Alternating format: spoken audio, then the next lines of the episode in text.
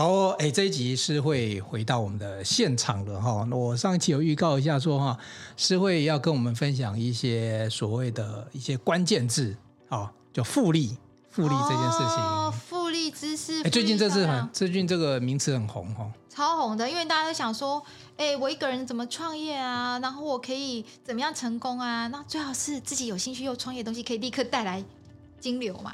对，因为复利一般我们都听到存款才会有复利嘛。对，然后然后对，然后比如说投资也会有那个复利的概念嘛，哦，就是什么股息再股，股息再投入嘛，哈、哦。有那个最近瑞人说买台积电自己以前公司的零股，对不对？开始买股票，这个也是有复利效应。出对，这是一个了哈，因为就是简单来讲，就是有了好的标的之后，哎，最近大家应该就很有感，为什么？因为最近在发股息嘛。对，发股息，那你现在可是发完之后不能拿去买礼物哦，不要乱。发完再拿去买台积电啊，它就会有。你买个十年，台积电就会滚好几年。因为我一个朋友，他其实他说台积电让他可以过他自己的人生，因为他以前在跟我们一起工作做工程师的时候，他就一直在买台积电。嗯，然后后来他想要创业，就是因为他存了台积电，他出出去创业。你是不是也提过，就有人什么报联电报个二十几年这样子？对啊，从十几块报联电，后来联电他是二十几块报，后来联电跌到十几，他也没有。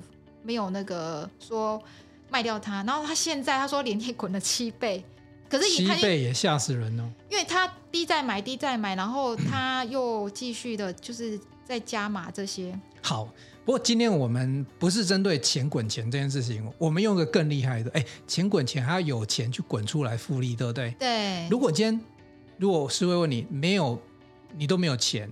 你能够滚出钱吗？能够变成复利效应吗？我可以耶！哎呦，真的哦！对，我真的是就是没有钱滚出复利的。对，哎，我这个就是说哈，上礼拜让让那个师会休息，他去准备一下。你你你怎么样用没有钱去滚出钱这件事情？赶快跟我们分享一下。有有有，我那时候刚从国外念书完回来，就是因为那时候学费不够，跟人家借钱，借了四十五万。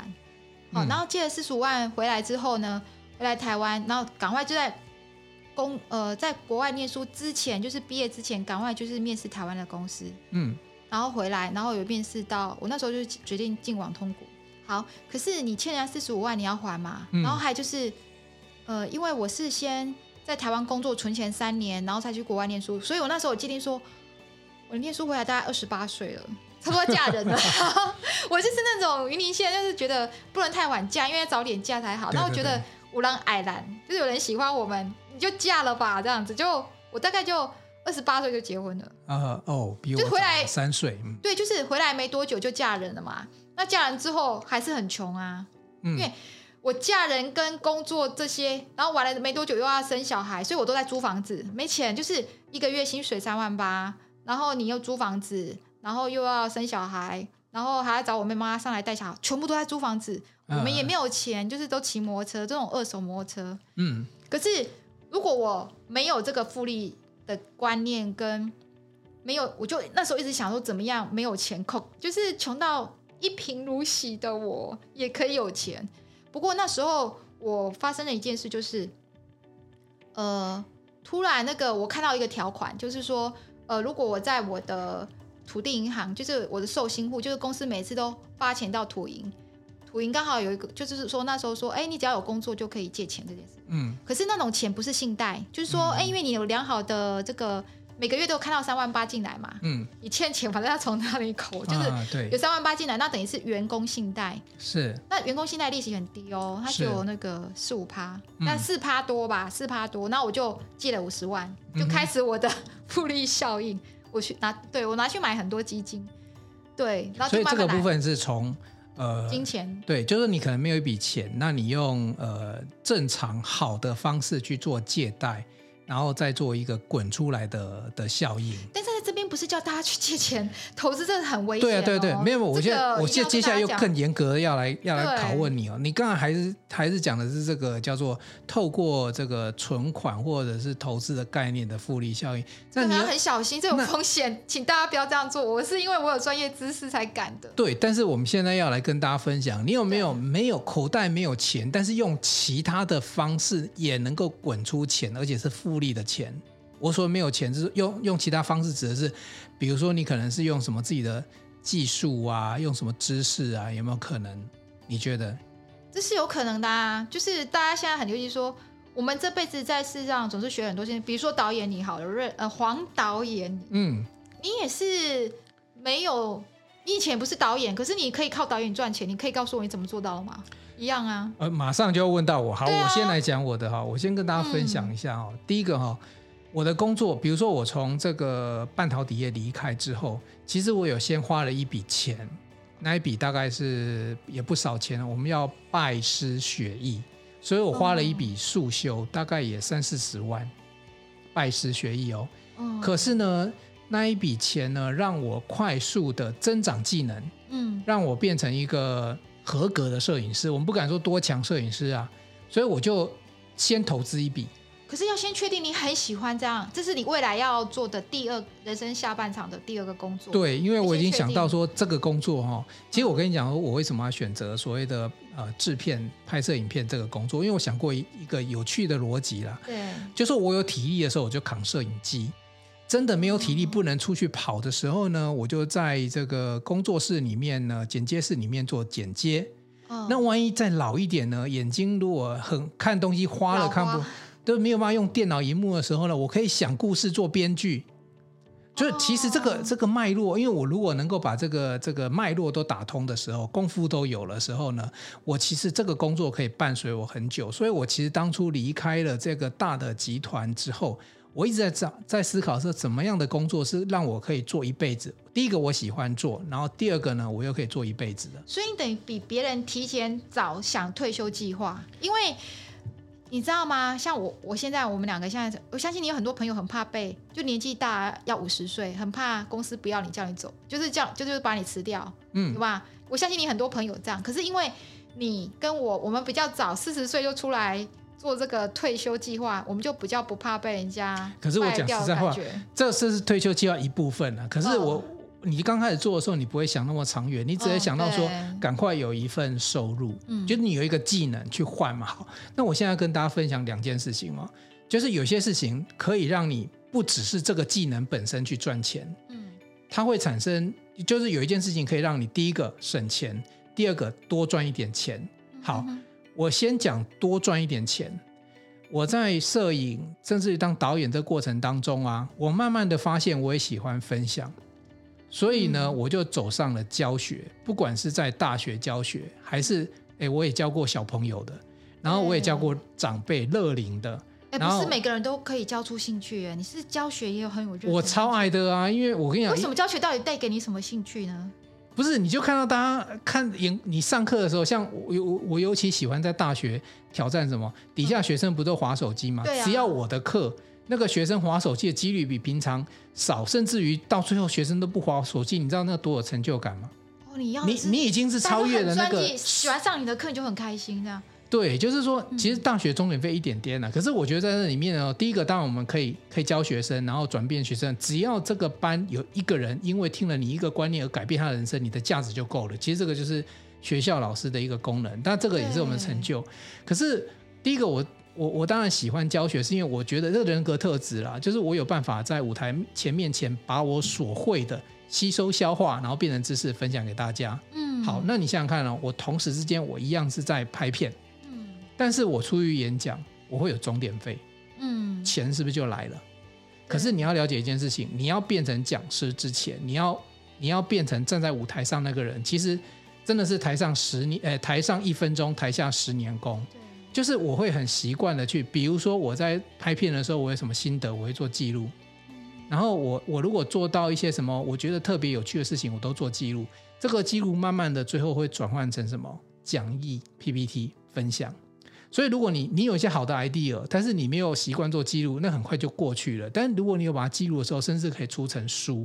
我前一阵子就出了一本，就是一零八课纲叫音像艺术展演的教科书，那个是呃是。呃，三学分四学期是十二学分的课程。所以，热人导演是非常的会做重点整理、摘要这些。呃，有一套功夫，你是怎么做到的呢？我跟你讲，那就是这方面是我最贫乏的。那就是习惯，习惯有有有很多东西是，比如说我刚才讲的记录。嗯、你你你看到一个灵光乍现，一个什么，或者甚至一句话，或者是一句好的广告词，赶快记下来。因为你下一步你可能会忘记。会哦，常常尤其是到我们。我跟你讲，你如果看别人的忘记就算，你如果自己想到赶快记，因为那个就是你未来像诗慧现在写要写书的东西呀、啊，你要赶快记下来，因为那很可能就是书里面的一页，甚至一个记在手机里面，就是每天有手机有一个都是我每天的记录这样。对，所以你看你手机里面那些东西就是你的习惯，嗯、对不对？好，那这个习惯呢，慢慢久了，你就要学会整理，整理之后你看它就变成讲义，然后再加上你。让自己呃有一点台风，那是要训练的啊！哎，不是每个人出来都很会台舞台很有魅力的啊。对，我我觉得我也是从很多的小的场域，人家有找我就去练。嗯、那有时候可能觉得哎，这钟点费少少的啊，什么一个小时才几百块钱。我们我跟你讲，连那种没钱的早期我都很乐意，因为哎，我就会知道说我今天这套讲义做的好不好，累积成功案例。对，那就是不断的练，所以我练到最后的时候，我发现哎。我后来慢，我也是不是别人告诉我，是我自己觉得说，哎，我蛮喜欢那个场合、那个舞台，而且，呃，我最有成就感的就是底下本来是不想听你的，最后都觉得愿意回馈给你那种学生，我最开心了。嗯，那还有就是说，瑞仁导演这边，就是你本来从电子业出来。你怎么怎么可以在导演这一条路活下去？作为电影，哦，我跟你讲，这个更要分。嗯、我刚才讲的第一个是赚钱，我们刚才其实讲的就是说知识经济，你累积知识经济，而且产生习惯，它可以赚钱。嗯，那另外一种呢，就是少花钱，避免灾难，哦、避免亏钱损失。对，这跟投资很像。对，对，可是这个东西就跟什么？这个其实是因为我在大公司待过哈，我们就懂一些东西，比如说风险管理。嗯，所以，我像我们在做这个影像创业的时候啊，最重要的一件事情，我那时候在做创业计划书的时候，会一定会写到一一个 part 叫做风险评估。那影音这个事业啊，你说风险评估是出去什么摄影师？前一阵子有一个摄影师在苗栗拍片，然后跌到溪里面就走了，有没有？当然这是风险的其中一种啊，可是它毕竟是发生几率很低的哦。但是有一种东西呢，对我们的企业来讲是最大的损伤。资讯这种东西，你要第一件事情就是治安。哎，你想想看，我们平常在简介那些系统啊，如果被人家植入什么木马城市啊、中毒啊，或者是什么什么都没有了，什么威胁软体啊，你不付他钱，他不给。我跟你讲，客户，你去你我们平常在外面拍片哦，有时候一场戏下来，成本都是。最少十几二十万，对，最简单的十几二十万应该很便宜吧？拍个片便宜啊，便宜啊！啊我现在都举最便宜的，可是听众已经觉得说，哇，这不有百万的，我现在听到很多报价都是百万的，这怎么办呢？对我，我讲是一个班呐，哈，拍摄一、嗯、一个工作天呐，对，一个工作天我们八个小时，那一个影影片拍完，我记得你的报价都百万呢。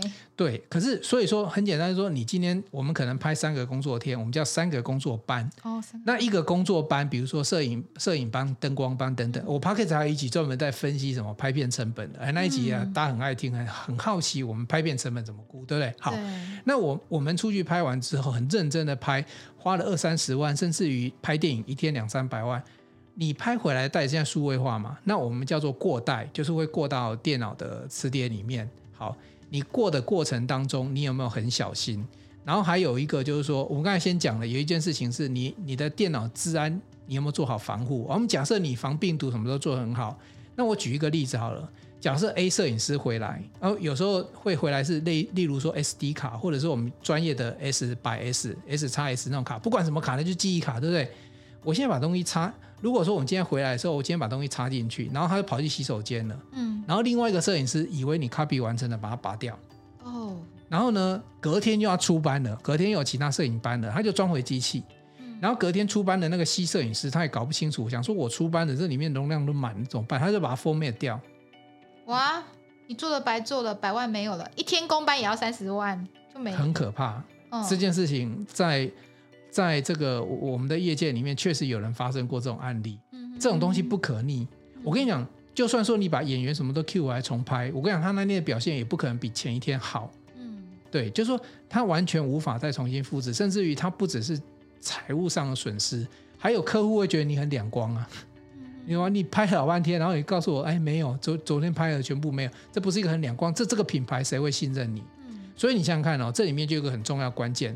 假设一天拍摄成本二十本二十万，如果你没有建立好的一个叫做呃，除了治安之外，还有一个好的所谓的习惯的时候呢，你可能公司这二十万就不见了哦。所以一个好的习惯也可以造成复利效应，绝对的累积一个习惯很重要。我我就我就跟你讲说这个习惯怎么变钱哦。A A A 摄影师回来了，把东西插进去。嗯，我的要求，我们都有一个 SOP。你今天 copy 的时候，最简单的档案复制贴上，你一定知道这张卡，我要请他们去查这张卡里面有多少容量，然后有多少档案数。因为不要小看那个档案，有时候档案 copy 有时候会，哎，真的很奇怪，就 copy 不完全啊，就发生某一个事情，就少一个档案，搞不好那个档案就是要用的那一卡斗啊，对不对？好，所以他们一定要把档案数量跟档案容量先到原始卡上查清楚，哦，然后呢，我今天他 copy 完之后，还要到目的的地方呢，重新确认一次是不是全部都进去了。Double check。然后这个数字我要求是必须记录的，我们都有个步子，然后记录完，记录完之后还要再找同事来帮我 check。你现在看到荧幕上的这个数字跟我填的数字是一样的，好，这个过带工作才算完成。对，代表是都没有遗失。所以 B 公司过去十几年来还好，很开心，没有发生过这样子的一个资讯的风险事件。就是突然拍的片没了，没了。我跟你讲，那个非常非常尴尬，不不只是钱的问题而已。好，那如果我让摄影师每天每天过去十几年来都保持这个习惯，你就有办法避免这二三十万，甚至于更多的灾害损失。与其就是损失，如果损失，如果我没有损失，是不是就等于是赚到了？所以这个习惯会不会变现？会。它至少你看，我过去几百个客户了，所以如果这个习惯没弄好的话，可能就发生。我跟你讲，一次发生可能会有一两次啊，至少对，对，那就五六十万飞了，不是吗？对。所以这个习惯是不是要变成金钱？是一部车哎、欸。对啊。对。所以我是觉得说，习惯如果能够养成，而且。重点是什么？复利是关键，除了所谓的利率，还有时间嘛？对，时间才能能够让你这个这个效应变大嘛。短短的看不出复利。对，就比如说我这件事情，如果做一年，可能大家都觉得这一年没发生什么事情。哎，可是如果做了，如果做了五年、十年，搞不好中间可能就真的因为这个动作救了我，对不对？可能会破产呢、欸，就是破产的危机，可能真的很大的一笔钱的。我们最怕的还不是所谓的财务破产，是信用破产。我对你这个那家公司烂的要命，给我拍完之后什么都没有，不要再找他们了。会哦，我跟你讲，业界传开，你你这家公司不用开了，就整个直接就这个品牌直接消失，你可能要东山再起，连你的名字，因为公司名字可以换嘛，公司负责人，我这个名字黄瑞仁名字不能，我这这个名字这三个字，只要在业界被传开了，我跟你讲，臭名满天。对啊，我们常常看我们在吃饭那个餐厅，有时候同一家餐厅好像差不多的东西，就是换了好几次名字。就是做不好名字可以换，对啊，可是你这个人是没办法换，啊啊，人是没办法换的。所以我我我其实像之前我们在聊说复利效应，其实真的有产生这样子一个财务，而且它必须靠时间去累积。有有一个效应叫长尾效应嘛，哈，诗慧也听过。有有那个致富心态，上次来这边介绍有对长尾效应。对长尾效应，它讲什么？你你很多的这个一个大企业里面可能那么多事情，可是你可能就只靠那个百分之二十小小的长尾的一个项目里面让你赚到钱。所以现在瑞仁说他懂两个，一个是长尾效应，就是说你可能十个里面你是靠两个主要呃。八二法则嘛，靠两个重重要的东西去让他申请，可能那八个是没有赚什么，没有什么赚钱，可是这两个赚很多钱就够了。这个在投资里面有有常运用到这个概念。那这个二呢，又开始就有复利效应，因为把这两个二，这个二呢，你成功的这两个二的案子做了很久，可能五年、十年，它就会产生复利加进去，对，再把它投进去，再越做越大，越做越大，是这样。对，所以我讲的说不用钱也能够滚复利，是说，比如说你有十个好习惯。是个好，可是八个可能不见得马上可以看得让你看得到所谓的财务的效应。可是你比如说我刚才讲的那个，你觉得重不重要？超重要！如果我没有那个的话，我可能好几个 case 的音档什么都不见，音档不见。是，对，那那那你整个企业就垮了。所以你可能养成十个好习惯，然后经过长尾效应之后，可能有两个效两个好习惯能让你避免灾难。所以你相对来讲的话，你可能就因此而获获益转换成金钱。嗯哼哼哼。所以其实。呃，还有一本另外一本书《原子习惯》，其实也谈类似的事情，就是你很多的小小的习惯，哦、你不要看它很不起眼哦，它超小的哦。怎么讲呢？对啊，它比如比如多小的习惯，你觉得刷牙、洗澡。比如说，我们现在 Podcast，我们就养成每周每周都都在播音的习惯。哦，有，我们现在一个你。指北针一个礼拜两次嘛，这个习惯对，啊、对。你看已经养成了。那我我做指北针主节目到现在已经一年多，做了快快九十集。然后其实我中间有很多的影响力在发生。哎，这样快两对一个月又八个月有了，一年又，八个月，对对对。其实三月开始到现在一年大概五个月了哈。可是我觉得说像这种东西就是习惯，就是我现在录音我也变习惯，嗯、然后你知道吗？听众听你的节目也是习惯。你刚才讲到一个重点影响力，说如果今天做 podcast，你只做个三个月或半年，看不到这个影响力就对了。看不到。那现在的影响力，你现在不管有没有，我知道瑞人的很好，但是不管有没有什么流量，你就一直做，一直做，养成这个习惯。我每个礼拜就是要有，所以你现在这个习惯已经做。连你去闭关准备，我都要来一集预告，有没有？我因为我觉得这这已经是。一个习惯，对，就就是说，比如说有人说，哎，一个习惯要二十一天去养成嘛。对。当你做完二十一天之后，我至少做超过二十一集嘛。嗯。所以你你不做，你会觉得怪怪的。怪你已经养成这个习惯。好，那这个习惯，比如说你做 Podcast 现在有九十集，表示是九十周，对不对？至少。对。至少好，那你做就是一年半以来给你的影响力是什么？因为他其实瑞仁刚开始做 Podcast 是没有经验的哦，是从零开始。那你就一直做它，一直做它，做到这九十集之后，就一年半以后，你得到什么影响力？呃，比如呢？我我跟你讲哦，以前因为我们做幕后的时候，我们没有个人品牌，可是我现在出去至少可以跟大家分享说，哎，你如果想了解很多故事啊，在我会在指北针的节目里面你会听得到，对不对？哎，直接让大家看到你的 photo。第一个，第一个可以看得到，对。然后你的 inside，你的很多的想法见解也会在，然后还包含很多来宾的。可是这个是比较笼统一点，对不对？所以大家想了解你就去指北针 Podcast 去了解我黄瑞仁这样。Podcast 指北针其实是一个平台，所以呢，你看有很多人来宾来访之后，我经常会遇到说，哎，嗯、比如说我，哎，我我真的有遇过啊。然后正好，哎，我想有人就说我想要认识诗慧老师，请他去演讲。有没有？有啊，我就会给他指北针陈诗慧泼，就是有有采访我这一次，然后就给那个。我说你先听听看嘛，没有，他通常都是先听过，然后他来跟，因为通常不会有个人私人资料，可是比如说他想邀访你，总要联络你，对不对？对。他就变成透过指北真的平台来邀访你，去他们单位去做演讲，哦、我就当成一个媒人。那如果说我们用商业利益来讲的话，哎，媒人婆是可以收红包的。当然我们不收这个红包，我们请你吃饭可以吧？但是我也赚到啊，那顿饭至少比如说两百、三百、五百。可是这个是超过价值的，就这顿饭是超过你想要的价值，因为可以认识更多朋友。因为我们变成共好，共好的过程当中，比如说我帮你好，哎，你去帮助别人，然后呢，你自己有分享了成就感。那哪一天我需要你的时候，你会不会帮我？会啊，对不对？我就是因为你我才红的嘛，对不对？就类似我也是因为你才红啊，就是就是互相帮好 帮忙，所以这个就会产生一些效应了。那包含我在里面介绍，比如说去主播，呃，从主播他从主播台到监台，就是他从主播去开早餐店，然后有人想要开早餐店，想要认识这个老板娘，是透过我这个平台，因为他听到这个故事。所以其实资本生过去其实发生很多影响力的故事，像我现在举可能只举几个而已啦。但是我自己深深的觉得哈，这个节目已经在帮助到人了，有一个善良的能量一直在里面，一直在回转，而且。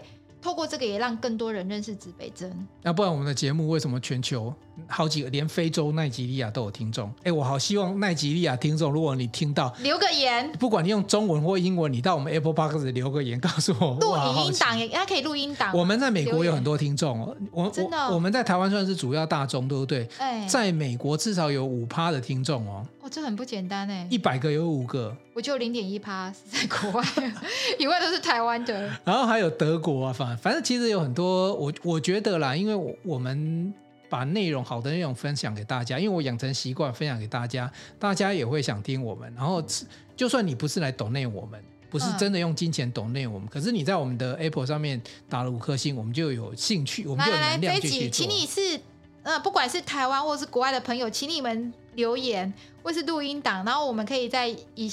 接下来，如果大家的问题什么，我们会在这个 podcast 跟大家分享，回答你们的问题。对我们两个有任何的好奇，都可以问问题。这样而且我们两个各自不同的专长，然后我比较专长在呃图文影像，然后那诗慧的专长在数字。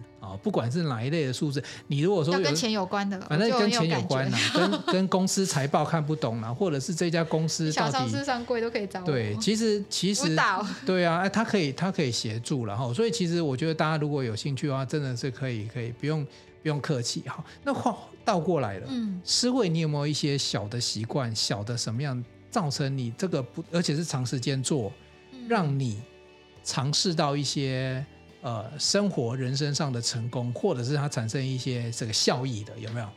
我有一个特别的习惯，就是我喜欢每次在做一一件事情的时候，我喜欢去找跟人家不一样的地方。我喜我不想做跟人家一样的事情，差异化对。诶，比如说我可能到一个新环境，我可能会把他厕所在哪里，吃饭地方在哪里，我全部都摸透了。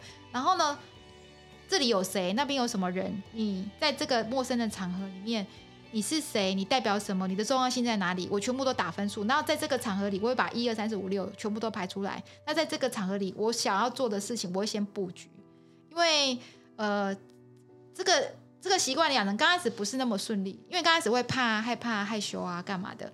可是后来我发觉到我做对这件事情的时候，让我接到很多大订单。哎，我觉得思维有一点真的异于常人哦。他到某一个地方新的环境，我经常就发现他他很喜欢打破砂锅问到底。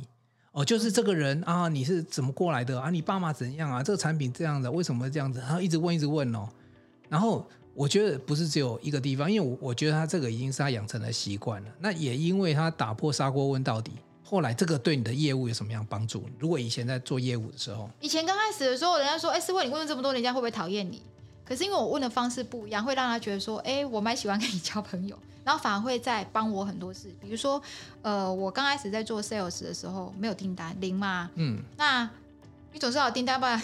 老板要你干嘛？你做你就做 sales 就是抢单嘛。嗯、那刚开始我没有订单的时候，我会想说，我不想去抢，因为一个公司好几个业务，我不想变成别人眼中钉，就是一定怕 overlate 到这样，所以我就会想说，我去做新的事，新的新的产品线，陌生拜访新的客户，还有新的产品线。嗯、可是你要做这些新的东西，你要你我零基础，我可能要很久才可以看到成果。嗯。那没有人可以等这么久。好了，你你觉得你你是的我的老板陈思慧，然后那个人也是我老板，你可以忍受陈思慧多久没有订单？然后你一直付我薪水，还要付我去国外出差的薪水，还要去付付我城市位置，还有坐飞机票、吃喝拉撒睡，你都要付我，但是我都没有订单，你会怎样？我一个月都受不了，我一个月就马上就可以 interview 新人了。我我要你干嘛？你你应征这个位置不是业务吗？真的我刚开始不是做业务，我刚开始其实是做 PM。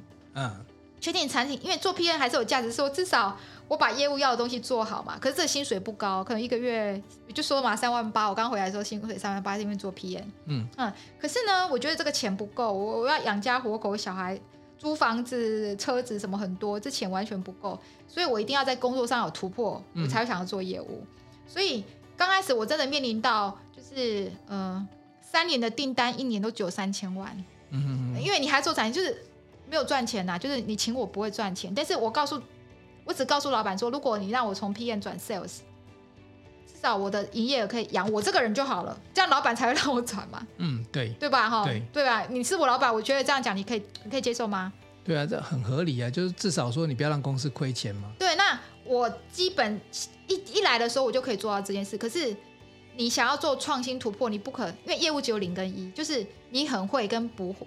跟没有，就是业务没有中等啦，就是你很厉害，你钱就多嘛。就就有拿到订单跟没拿到订单两种嘛。订单不怎么样，平平的人就是拿基本薪水嘛，你就不会出色。那我就做 PM 就好啦，我干嘛去扛那个业绩压力？嗯、所以那时候面临到说我想要去做业务这件事情的时候，我就跟老板说，我就跟自己说，我要嘛就做最好，不要就不要做。嗯嗯，呃，我的个性在我做任何事情都是零跟一，我的习惯养成是说，我今天到一个新的地方。哦，我现在呃摸一个新的产品，呃新的领域，我要么就做到最好，要不然我就不要做。哦，我听懂了。所以其实对于一个新的产品线，你会完全的就打破砂锅问到底那个习惯就出来，你会很了解产品的特性。比如说你上次带我去什么常委会小什么，我在这里要么我就引起注意，要不然我就默默的都不讲一句话。嗯，就是说，那今天如果你要我做 YouTube 频道，或是你要我出书。或是就是你要我做便当店餐饮吗？或是做什么？要么我就做到最好，不要我就不要做。我的逻辑观念只有零跟一，我没有中间。哎，这个、嗯、这是我的习惯，这真的是不同的习惯。哎，这个我就跟你有点不一样，就要跟你学习。就有时候我们做可能就觉得啊，我有做了，然后。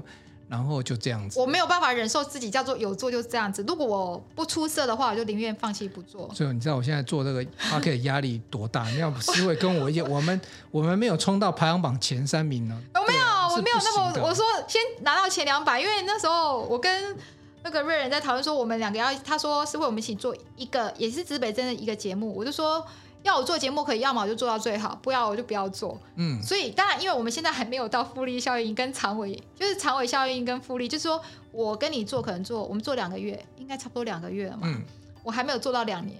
如果两年我的流量还是这样，我可能会就说，那我放弃了，表示我在 Podcast 没有 talent。我会在做 Podcast，我会很认真。但是如果我觉得可能两年的那个。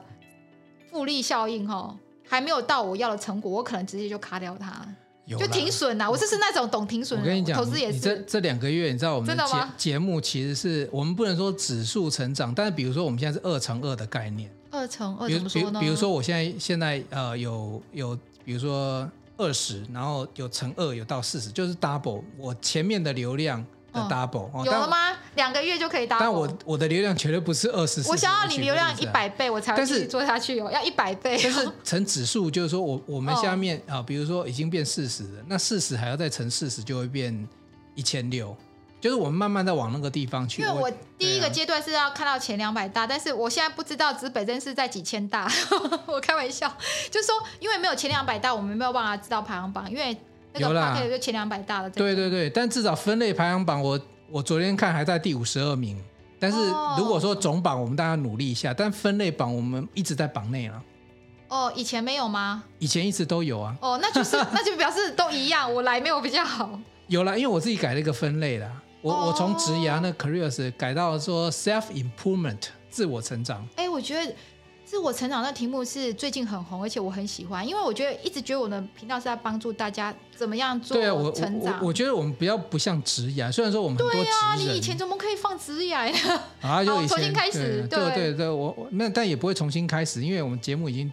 垫下这个基础，那我、oh. 我们就分类，让大家从自我成长这个类别里面慢慢去找。那我们现在定目标，因为我们这一集讲习惯跟复利效应。对，你看看他多多是会多喜欢定目标。我们还有一个这个减重五公斤的目标。嗯，对啊，我好像人离很多，为了达到这个目标，直接去报那个马拉松，就把自己整到惨，就是说。哎，我跟你讲，对我我觉得你这个方法是这样子，就是说你要么就做最好，不要就不要做的。定 定目标是一个，那我想很多听众知道那个 OK 啊就是说你今天定了一个是 KPI，可是 KPI 是以前的那个说法，嗯、就是说 KPI 是老板定给你，OK 啊是由叫哎 KPI 是叫做 top down，老板叫你，比如说我们现在有给自己一个目标，嗯、哦，五公斤或者是呃前两百大的排行榜。可是呢，OKR 是什么？有有 bottom up，有底下的人去想，我要达到这个目标，我要做哪些事情？可是不一样啊！我没有老板，我自己是老板啊，所以自己帮自己定目标的那个刺激力会更大，因为不是老板给我的，我我更有我更有感觉，我会更热忱啊。所以讲到这里，你就发现一件事情啊，呃，我们替自己定目标，但重点是。达到 达到目标的方法，我们也要定出来啊。对对对。然后这个方法要养成习惯去做。我现在跟你在做了，我每个礼拜都坐在这边乖乖的跟你录节目哎。录录节目是第一个，是其中一个方法，就要有内容，不然怎么会成长，对不对？有，我们都有讨论。但是以长尾效应的概念来讲，我们可能要定，比如说要定十个方法，可能最后只有两个方法会让我们我们是指数成长。但是那个其他八个方法也都会要，也都要一起去做。这个要摸索，我现在没有办法跟你说我的个性，就是我的经验，就是说，其实我做很多事情，可是我不知道哪个是观众喜欢会爆点。可是这个不是说我只拘泥在某几种方法，就是因为我们还没有到爆点那个地那个点嘛，我们就多尝试。然后觉得哎，好像有起来，就这一条方向才是对的。啊、你看我们那种节目哈，Podcast 的节目，它的 target 它落在二十三岁到三十二，这是主要群的。嗯，那我们的节目呢？第一个，你你们有听过我们讲过讲过什么脏话三字经？我不是说别的节目了，但我的意思是说，我们自己算中规中矩嘛。对，我们那我们的笑声也不是特别犀利，我也不是讲别的主持人啊，我们也不是特别具有魔音传脑。对，所以其实我我们说真的，我们要进到年轻人的市场哈。他不是我们没有那个主要的魅力，可是不要忘了，嗯，还有些人喜欢。就比如说，我认为，如果你现在在工作了，你看看可能三十五到四十五或到五十，你可能有需要一些，比如说我们经常谈的谈的一些呃知识性的东西呀、啊、理财性的东西，这些东西都很棒。有有有，我们都有在做，我们就是每一个方面都做。我们都有听众群，只是这些听众群还没有打开 Pocket 开始听这些东西，或者说没有找到我们，所以这个我们要自己努力。这个需要也是需要时间来证明这一切。对对对，所以我们结束之后，我们再来订立十个方法，看看怎么样把我们的听众群找到。还有就是说，从自己的谈吐的内容去抓，我们也可以加入新的观众群。嗯，因为我自己有在做这个事情，我发觉到蛮有效果的。因为我自己也有 YouTube 频道，就开发新市场。我是属于这种人，嗯，我比较相信是开发新市场，因为这是需要方法，所以要做很多不同的试验。我们可以以后在下一集再跟这个瑞仁讨论说，呃，我们怎么，我们这个方向到底对不对？好，没关系。但是这个题目讨论这件事情，只是告诉大家，你看，我们就针对如何增加节目的收听率，定了一个目标。对。但是呢，我们要找出什么好多方法，对，一起去做。当然，哪一个方法最有效不晓得。根据长尾效应的说法，只有百分之二十会让你达到那个效果。对，好，只要我们的只要我们的节目的流量起来了，就有各种的金流的可能。可能对，我们不一定要做，但是我们就有可能。好，那第一个，我们持续的做节目是不是一个好习惯？对。做节目经过某一些好习惯的行销或者是推广方法，持续不断的做哦，时间是很重要的哦，复利是来自于时间里面很重要的效益。先来做个一百集，我现在跟你就做八集十集，我我先来跟你做个一百集，然后达到这个分类的前三名，一百集要。两年呢？是不是一年五十六个礼拜？没关系，就持续的做。好，好，好，就做两年，没有两年我就离开，大家拜拜看不到我。如果大家想看到我，请大家都要来听哦。我也做了一年多啊，可是因为我觉得第一个还有这个是说我们自己喜欢，我们两个都喜欢分享。哦，对，这是蛮热诚，所以我们我们在这边聊天，我们不会哎，你们如果听众可以看到不好意思，我们不是只有聊，我们是有准备。真的，我们每次在。他开始都一直赖，一直在讨论。我们会有一些主题性的准备，但是真正的准备是因为我们平常生活经验累积，有一些在脑袋里面东西分享给大家。嗯，如果说一期节目要让我们准备个一个礼拜，我看你跟我也不想做了，哎，就这样没。所以一定要想办法简化、模组化，然后把我们的知识能够输出。对对，那这样子的话，大家就愿意，这个就是一个良性互动。对。好，其实今天就是借由这个简单的一个名词跟一个我们现在正在进行的事情来跟大家分享。如果你有一个好的习惯，嗯，然后呢，好好的做，长时间的去做，然后呢，长尾效应就是说，你可能有十个习惯，你不知道哪个习惯是真的可以让你有复利效应的，就是会有钱流进来，那你就去试试不同的习惯。对，可能八二法则，八个十个里面可能有两个是 OK 的，对，这叫长尾效应。对，就像我刚才分享的，我公司里面。呃，我可能有很多公司的规定，可是我可能那个把那个过带那个动作，如果有一个很好的习惯，它可能让我避免于所谓的这个拍回来的东西不见的灾难，就少了三十万，就亏损了三十万。只要有一次，搞不好那个就影响商友公司就没了。对，所以只要能够救一次，那个习惯就很值得。那复利效应就是长久的做，有了长尾效应，知道那两两层是什么之后，我们要长久的做，坚持做一百集。对对，没错，它一定会有效果的。哎，我们就拿我们自己做实验，对、呃、我们持续好习惯的路。好，今天大概第八集，我觉得大概我跟你可能做两个月。那我们来看，我们一百集的时候流量有多少？嗯，哦，我觉得这个是一个很好。那第一百集，我们希望可以进入那个前十大。一百集已经两年了，我们先进入分类的前十大，那很快的就会。哎，分类前十大我觉得不难呢。你说分类，刚才你说分类前三大，你你不是说可以吗？全中文繁体，全台湾现在有两万多档节目，其中有在动的也是六千多档节目，真的不简单。对，我们认真好不好？我们认真。好啊。好。那如果听众朋友，如果你喜欢我们，一定要帮我们订阅。然后留言。分享，对，然后告诉大家，对，对，有两个这个这个中年，我这个是大叔啦，我，我跟林志玲同年纪，同年纪，志玲姐姐，对，对对对，其实其实有人愿意分享，然后各位在听，那、嗯、那因为免费收听，你你也可以。产生一个习惯，哎，很多人听哦，他可能都不觉得说他的留言会什么。可是说真的，你的留言，你这好习惯，你对一个好的节目，或者是别人的脸书一个好的文章，你给他按赞留言，我跟你讲，别人功德无量哦。别人，嗯、你有一天你也会被回馈的。嗯嗯嗯。那希望大家常常被回馈。那我们今天就到这里哦。好哦，爱你哦。OK，晚安喽，拜拜。拜拜。